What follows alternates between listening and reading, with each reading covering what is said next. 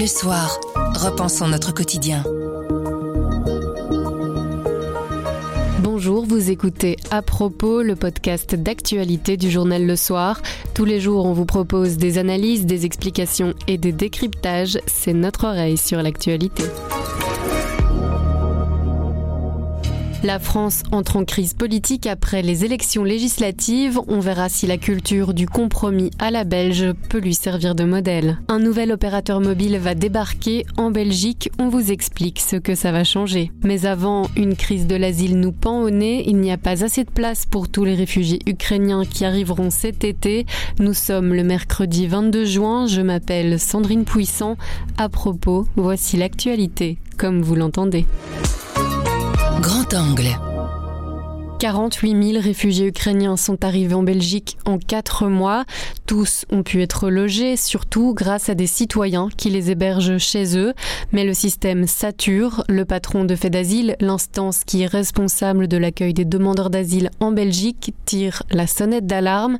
Tous les Ukrainiens qui arriveront en Belgique cet été ne pourront peut-être pas être logés. Maxime Birmé couvre la crise migratoire. Il fait le point avec nous. Bonjour Maxime. Bonjour Sandrine. Alors le système d'accueil euh, de crise des Ukrainiens atteint ses limites. Qu'est-ce qui se passe en fait? On constate qu'il y a de moins en moins de places disponibles pour les, Ukrainiens qui arrivent en Belgique pour les hébergements de crise, hein, puisqu'il arrive encore 150 à 250 réfugiés par jour en Belgique.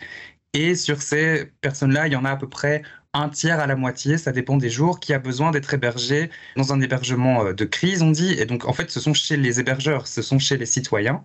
Les autres, ils sont hébergés par de la famille, par euh, des gens qui connaissent via leur propre réseau. Donc ça, ça n'a pas changé. Ce qui a changé, c'est que des familles belges qui se rendent disponibles pour euh, héberger des Ukrainiens, il y en a de moins en moins, voire plus du tout. Et donc, le patron de Fait d'Asile qui nous accorde une interview, donc Fait d'Asile qui est en charge de l'accueil des réfugiés, nous explique dans l'interview qu'il nous accorde qu'on ne décroche plus le téléphone dans les communes pour euh, accueillir euh, les Ukrainiens. Où est-ce que ça cale dans le système? On a des coordinateurs dans les communes qui ne décrochent plus. Et moi, ça fait quelques semaines que j'ai des échos, effectivement, même de coordinateurs qui me disent, euh, évidemment sans être cités dans la presse, mais qu'ils ne décrochent plus parce qu'en fait, ils n'ont plus de famille. Eux doivent appeler les familles pour vérifier qu'ils sont toujours bien OK d'accueillir quelqu'un chez eux.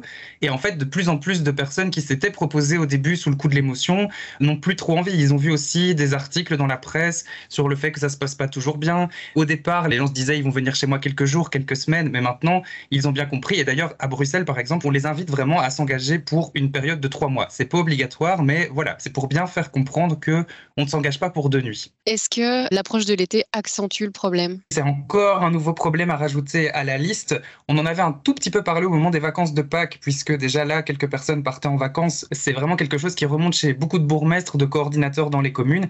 Les familles ont parfois chez elles des Ukrainiens depuis plusieurs semaines, plusieurs mois, voudraient pouvoir souffler cet été, partir en vacances ou juste souffler.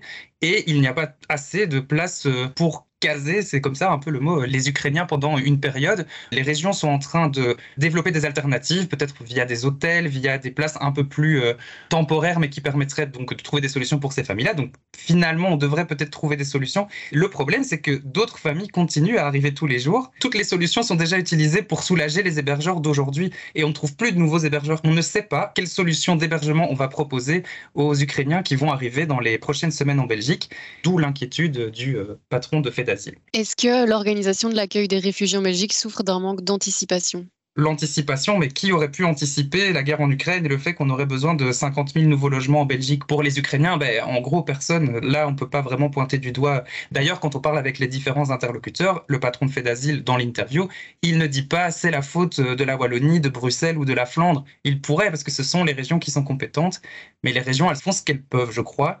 Surtout la Wallonie, par exemple, qui, euh, on le sait, a eu des gros soucis avec les inondations l'été passé, et donc manquait déjà de logements pour des gens un peu comme les Ukrainiens qui auraient besoin d'un logement là vite fait euh, tout de suite. Au tout début, on a vu, je l'ai dit, les images euh, un peu de chaos, mais ça a été très très vite réglé et je pense qu'on peut clairement dire que la Belgique gère bien les choses et fait partie des bons élèves. Donc, quand un Ukrainien arrive en Belgique, il est bien pris en charge. Les premières heures de son arrivée, en tout cas les premiers jours, il n'y a pas de souci. Ce qu'on n'a peut-être pas assez anticipé, c'est le fait que les régions ne sont pas habituées à devoir gérer l'arrivée de milliers de nouveaux habitants qui euh, ont besoin d'un logement comme ça. En fait, il y a quand même presque 50 000 Ukrainiens qui sont arrivés en Belgique et tous ces gens ont besoin d'être logés.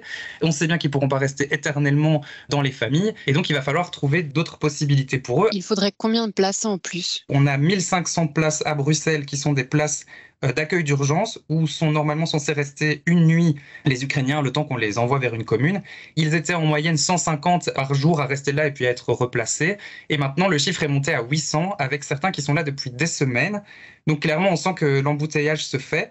La jauge monte faudrait 500, 600, 700 places. Je ne vais pas avancer un chiffre précis parce que personne ne le sait et ça va dépendre aussi évidemment du nombre d'Ukrainiens qui va encore arriver euh, durant euh, les prochaines semaines et les prochains mois. On est dans une crise migratoire aujourd'hui en Belgique? On est presque dans une double crise migratoire. En tout cas, c'est ce que dit le patron de Fédasile. Elle nous pend au nez. Les Ukrainiens, c'est finalement la partie la plus facile à régler. Fédasile, ils sont surtout occupés à gérer une autre crise migratoire avec des gens qui viennent de partout euh, dans le monde et qui fuient d'autres conflits ou d'autres situations.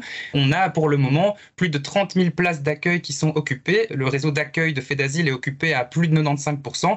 Il n'y a plus de place en fait pour accueillir plus de migrants chez nous. On n'avait plus vu ça depuis 2018. Euh, ça ressemble aussi à la crise de 2015 avec euh, les Syriens s'en souvient. Et la grande crainte qu'on a aujourd'hui, qu'on entend de plus en plus de la part de différents interlocuteurs à tous les niveaux, c'est que cet été, on est nos premiers, euh, malheureusement les premiers Ukrainiens qui se retrouvent à devenir des, SDF et à être dans la rue, faute d'autres solutions. C'est vraiment une possibilité qui commence à s'installer dans les esprits et, et qu'on peut regretter. Merci Maxime. Merci. La vente aux enchères des fréquences 2, 3 et 5G est terminée. Elle rapportera 1 milliard 200 millions d'euros à l'État. Ces enchères ont apporté une surprise. Un quatrième opérateur mobile débarque sur le marché des consommateurs dès l'année prochaine. Il fera concurrence à Orange, Proximus et Baze. On a demandé à Jean-François Munster du service économie qui est ce nouvel acteur sur le marché. Alors c'est un, opérateur télécom roumain qui s'appelle Digi, qui est déjà actif sur le marché euh, roumain et sur le marché espagnol principalement, qui a aussi une petite activité en Italie, qui a récemment aussi acheté des fréquences euh, sur le marché portugais. Et donc voilà, maintenant ils veulent aussi venir sur le marché belge. Quel est leur projet en Belgique? Alors on ne sait pas encore très bien quel est leur projet précisément. Pour l'instant ils sont assez discrets, mais tout ce qu'on sait c'est qu'ils ont euh, l'intention de venir avec des prix euh, très abordables, c'est du moins ce qu'ils déclarent. Pouvoir se faire une place sur le marché belge qui est déjà bien encombré évidemment, ils vont devoir miser sur les prix. À partir de quand les consommateurs vont pouvoir se tourner vers ce nouvel opérateur? On indique que ce sera à partir de 2023 déjà. Donc ils n'auront pas un nouveau réseau évidemment qui sera prêt pour 2023. Ça va prendre, euh, ils estiment qu'il faudra 5 ans pour construire le réseau, donc en collaboration avec euh, CityMesh, donc l'entreprise euh, flamande avec laquelle ils se sont associés. Mais ils pourront utiliser entre-temps le réseau d'un opérateur télécom existant. Donc ils devront choisir un des trois réseaux existants et ils pourront utiliser ce réseau en attendant d'avoir leur propre réseau. Pour résumer, cette arrivée sur le marché, ça va changer quoi pour les consommateurs en Belgique? L'idée de faire venir un quatrième opérateur sur le marché belge, c'est évidemment d'augmenter la concurrence euh, sur ce marché et ainsi de pouvoir faire pression euh, à la baisse sur les prix. C'était la réflexion d'Alexander de, Croo quand à l'époque il avait euh, introduit dans la législation l'idée de faire rentrer un quatrième opérateur. Et donc voilà, c'est évidemment ce qu'espère le monde politique et aussi les organisations de défense des consommateurs comme Testacha, c'est que les prix sur le marché télécom en Belgique, qui sont relativement élevés par rapport aux autres pays européens, que ces prix vont baisser. La France est en crise politique après ses élections législatives. Le pays est ingouvernable. Le président Emmanuel Macron a échoué. La majorité absolue à l'Assemblée nationale lui échappe. Il faudra passer par des compromis, un domaine dans lequel la Belgique a de l'expérience. On a demandé à notre éditorialiste en chef, Béatrice Delvaux, si le modèle belge pouvait servir d'inspiration à la politique française. Ça peut fatalement servir d'exemple. On reçoit d'ailleurs déjà, on commence à recevoir des coups de fil de collègues français qui nous disent tiens, au fond, euh, pas un peu nous expliquer comment vous fonctionnez euh, Peut-être que pour les Français, dans leur système, euh, c'est compliqué, mais nous, on fait ça depuis toujours. Alors, on doit même le dire avant de commencer à être critique sur nous-mêmes, mais on l'a vraiment fait et on l'a vraiment très bien fait parce qu'on a même fait des choses qu'ils n'arrivent pas à faire. Notre système a permis d'aboutir à la retraite à 67 ans, alors qu'eux, ils n'arrivent même pas à la pousser à 65 avec la majorité euh, absolue. On a pu aussi, on est un des pays au monde les plus progressistes en matière d'euthanasie, euh, d'avortement et de mariage euh, précurseur ou le mariage pour les homosexuels. Là aussi, on l'a fait, certes, à l'époque avec des majorités de rechange, c'est-à-dire sans que les catholiques soient là, mais euh, on a composé une majorité qui mathématiquement permettait de faire une série d'avancées progressistes. Là où la France, là aussi, a connu plus de manifestations sur ces sujets-là et de déchirements que de consensus. Donc on peut se dire même que notre système, notre mode de fonctionnement jusqu'il y a peu, créait de l'adhésion et permettait justement de rendre les réformes plus acceptées parce que plus. Vous dites jusqu'il y a peu, est-ce qu'aujourd'hui en Belgique on a aussi un peu l'impression d'arriver au bout d'un système? C'est vrai que depuis quelques gouvernements maintenant, on a le sentiment que on regardait quand même nous par ailleurs euh, la France en se disant ah mon dieu ce système majoritaire mais quel bonheur euh, c'est plus cohérent on n'est pas obligé de faire un peu un melting pot à chaque fois. Les gouvernements sont plus stables et aussi et ça c'était le dernier argument en date c'était et alors ils forment leur gouvernement très vite. On voit bien aussi que les compromis aussi on n'arrive plus à les faire dans certains cas puisqu'on n'est même pas arrivé à défendre des positions communes pour les présenter à l'Europe. Donc on est arrivé plusieurs fois en ordre divisé et pas sur un sujet, sur plusieurs sujets. Et euh, sur ce qui est les compromis eux-mêmes, qui est le, cœur de notre système, bah, on est en train de le détruire et de le discréditer par le fait que les partis qui sont au pouvoir aujourd'hui dans la Vivaldi alors cette caractéristique surtout côté francophone de conclure un compromis de gouvernement pour après le désinguer le descendre euh, dans la foulée uniquement pour se positionner de façon partisane pour l'élection à venir. Donc, on peut se dire que nous aussi, on est à bout de souffle. Donc, c'est finalement, on dit toujours l'herbe est plus verte ailleurs, mais on a deux systèmes opposés, entre guillemets, et deux formes d'essoufflement de la démocratie. Vers quelle solution, quelle piste? On peut se tourner Parfois, j'ai le sentiment de dire, et c'est un pré-discussion avec Martine Dubuisson, avec les, gens avec qui travaillent chez nous en politique. Comme journaliste politique, on est assez fatigué, un peu désabusé euh, de se dire, mais on comprend pas toujours très bien pourquoi, alors qu'il y a tant d'enjeux extrêmement importants. On va pas revenir, le climat, la guerre, mais pouvoir d'achat. Enfin, il y a des tels enjeux et que en politique très souvent que les partis continuent à œuvrer davantage à leur survie, que les hommes politiques travaillent plus à leur à maintenir leur pouvoir qu'à trouver des solutions communes, peu importe le système finalement. C'est ça qu'on doit faire, c'est trouver des moyens de faire face aux enjeux du moment. Ce que je trouve intéressant dans le scrutin français, c'est qu'aujourd'hui, malgré tout, l'Assemblée nationale, c'est la chose positive, pour dire quelque chose de positif, représente ce que la France est. Quelque part, il force in fine Emmanuel Macron à descendre de l'Olympe, à composer avec d'autres à essayer de vraiment conclure un compromis qui n'est pas seulement de son fait, sa volonté, son idée du moment. Et on va voir comment il va s'en emparer. Il a l'occasion d'apprendre ce que c'est que de faire de la politique pour tous. Bouche à oreille. Le bouche à oreille, c'est un avis, une inspiration, une recommandation et c'est livré par un membre de la rédaction. L'été est là et les rendez-vous musicaux se multiplient. Un des premiers temps forts, si vous aimez la musique classique, c'est le festival Musique 3. C'est ce week-end, de vendredi à dimanche, dans le quartier de Flaget et c'est Gaël Moury du service culture qui vous en parle.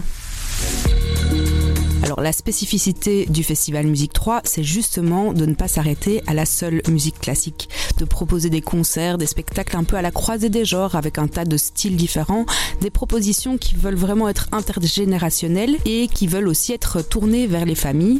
Le but est vraiment de s'ouvrir au plus grand nombre et de le faire dans une ambiance assez conviviale. Il y aura trois jours de concerts et de spectacles, il y en aura 16 diffusés en direct sur les antennes de Musique 3. Si on devait déjà pointer quelques rendez-vous, il y a quelques petits incontournables, notamment le Mad Lover de Théotime Langlois de Swart et de Thomas Dunford, qui est un savoureux concert de musique baroque.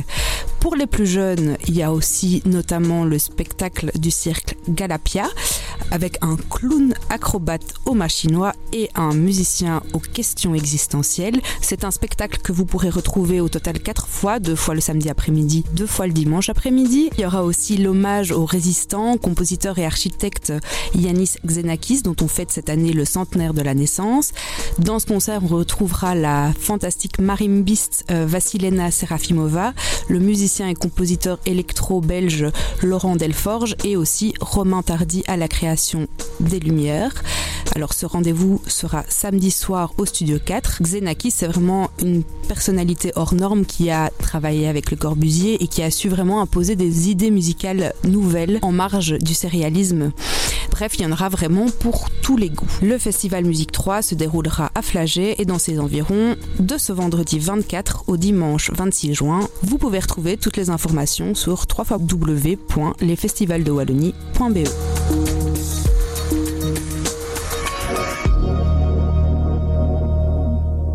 À propos, c'est fini pour aujourd'hui, mais on revient demain dès 7h. En attendant, abonnez-vous, partagez-nous. Vous nous trouverez sur notre site, notre application et votre plateforme de podcast préférée. À demain.